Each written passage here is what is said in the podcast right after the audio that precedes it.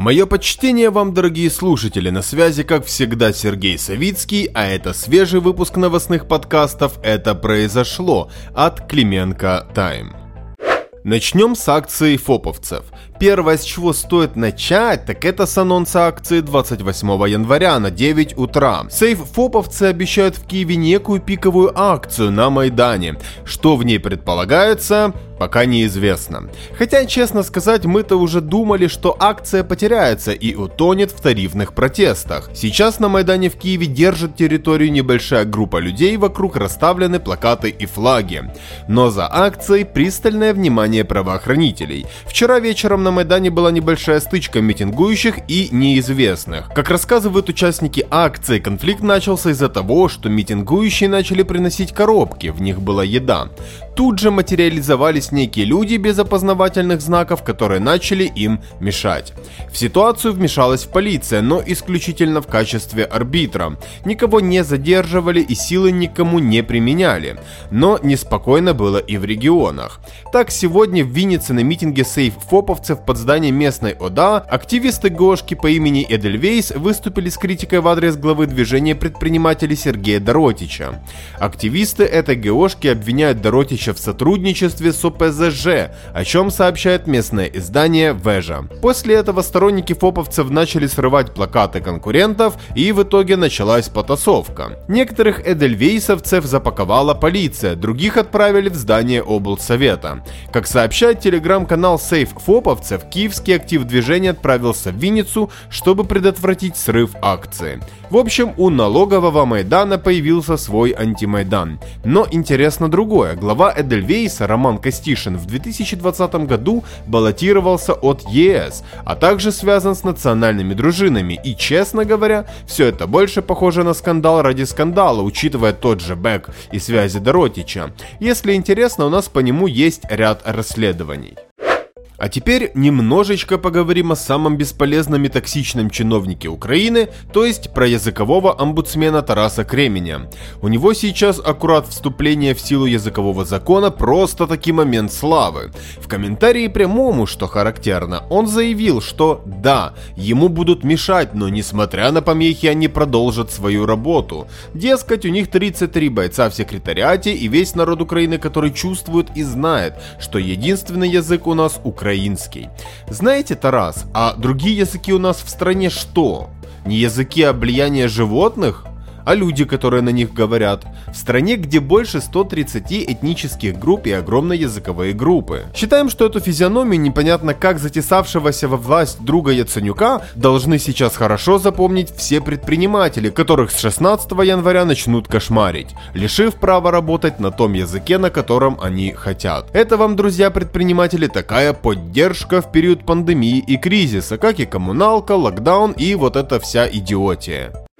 А теперь новость из рубрики СДД «Сожрите друг друга». Близкие к офису президента ресурсы понемногу начинают вбрасывать тезис о том, что соросята хотят каннибализировать рейтинг Порошенко. Проще говоря, съесть его рейтинг и рейтинг его политсилы.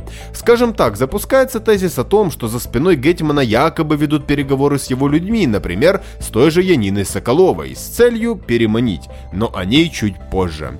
Так вот, по нашей информации это совсем не так. По крайней мере в офисе Порошенко на сейчас нет переживаний по кадровому вопросу.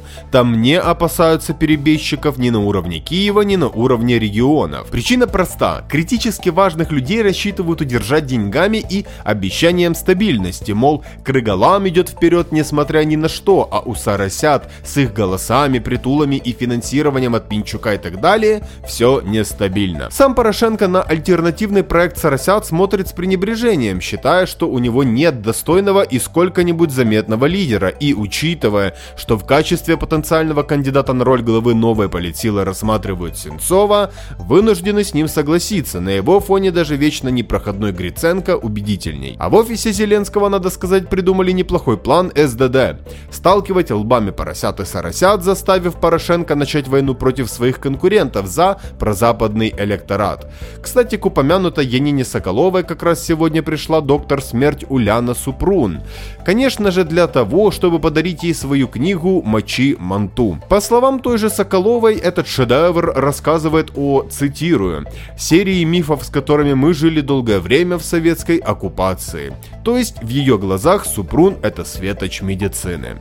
Кстати, если допустить, что вбросы каналов близких к офису президента о попытке западных агентов завербовать Янину это правда, то мы с вами на сейчас наблюдаем вербовку в режиме онлайн, а книга это тайник для передачи подкупа или компромата. Ладно, последняя шутка. Но если туда будут переманивать весь политический мусор, то у меня вопрос. А коллективному Западу делать нечего? Я уверен, что есть куда более адекватные кандидаты в Сарасята. И раз мы упомянули недожурналистку Соколову, самое время поговорить о СМИ. Сегодня стало известно, что Надсовет по вопросам ТВ и радио вынес предупреждение телеканалу Порошенко «Прямой».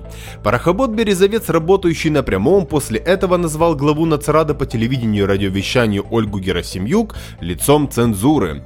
Когда Герасимюк в период президентства Порошенко выполняла его задачи по прессингу на СМИ, например, развязала войну против радиовести, Березовцу все было окей а сейчас Ольга вдруг для него лицо цензуры. Хотя разжигающую помойку прямой давно пора не проверять, а закрыть. Один мусор от Андрея Полтавы чего стоит. На телеканале Порошенко громко кричат о политических преследованиях и свободе слова, но знаете за что они получили атата от нацрады?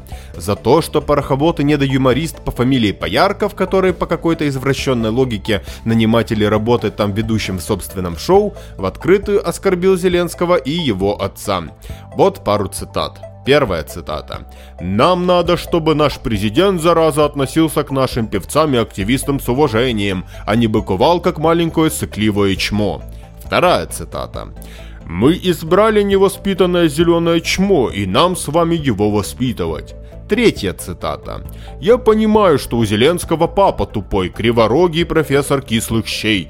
Можно ли представить, что в какой-либо стране папа президента пойдет его защищать, как обоссавшуюся в песочнице девочку?» Вот вам, собственно, и уровень прямого с его журналистами. Но по мнению парохоботов, предупреждение от Нацрада – это наступление на свободу слова. Хотя лично я в решении Нацрада приписал бы еще обязательно вымыть Пояркову рот с мылом. Кстати, сегодня Надсовет по вопросам ТВ и радио назначил внеплановую и безвыездную проверку для News One за якобы распространение призывов к вражде. В общем, в Нацраде сегодня бьют на два фронта. Проверку назначили на основе мониторинга эфира телеканала за 4 января 2021 года за передачу Пиховшика «Эпицентр украинской политики». В Нацраде заявили, что в высказываниях Пиховшика есть признаки призывов к ненависти и нетерпимости, разжигание межнациональной розни и другие страшные грехи. Прям не Ньюзван, а радио Тысячи Холмов. Противопоставление это, конечно, плохо, но чтобы его не возникало, власти надо не предупреждение и проверки выписывать, а быть государственниками и вести грамотную гуманитарную политику в многонациональном государстве. А теперь отвлечемся на международку. По возвращении в Молдову новоизбранный президент Майя Санду прокомментировала визит в Украину. Между строк ее слов неприятные результаты поездки для себя может прочитать Петр Порошенко. Санду заявила, что обсудила с Зеленским борьбу с коррупцией и контрабандой, а также упрощение процедуры пересечения границы, строительство современной магистрали, которая соединит Киев и Кишинев и многое-многое другое. Ключевой для Порошенко здесь как раз таки история про коррупцию коррупцию и контрабанду. Говоря о контрабанде, Зеленский, Санду и их команды обсуждали именно то, чего Порошенко и боялся. Контрабандные схемы, которые он вместе с другом и партнером, беглым молдовским олигархом Владом Плохотнюком проворачивали в Преднестровье. Но и это еще не все. По итогам встречи через ресурсы, связанные с офисом президента, запущена информация, что во время переговоров договорились о выдаче Украине беглого судьи Николая Чауса. Это тот, которого поймали на взятке в 150 тысяч долларов. Он их спрятал в банку и закопал на огороде. Тогда Чаус сбежал из Украины и до сих пор сидит в Молдове, а сбежать ему помог, да, все тот же Порошенко. У него и уголовное дело есть по этому поводу. Вот, собственно, и обсуждение борьбы с коррупцией, о которой говорит Санду по итогам поездки. Петр Алексеевич, текай с села, тобі пизда. Хотя, как показывают последние годы, любое дело Гетмана можно слить, а торжество правосудия и при власти Зеленского у нас может наступить только если оно кому-то выгодно, а не просто ради справедливости. Увы и ах. Короче, друзья, как-то так. Выбрал для вас самое интересное и важное, что было сегодня. Надеюсь, я вас целиком и полностью проинформировал, а если я что-то упустил, вы можете узнать больше у нас на сайте или в телеграм-канале. Хорошего вам вечера, жму руку и обнимаю. Пока.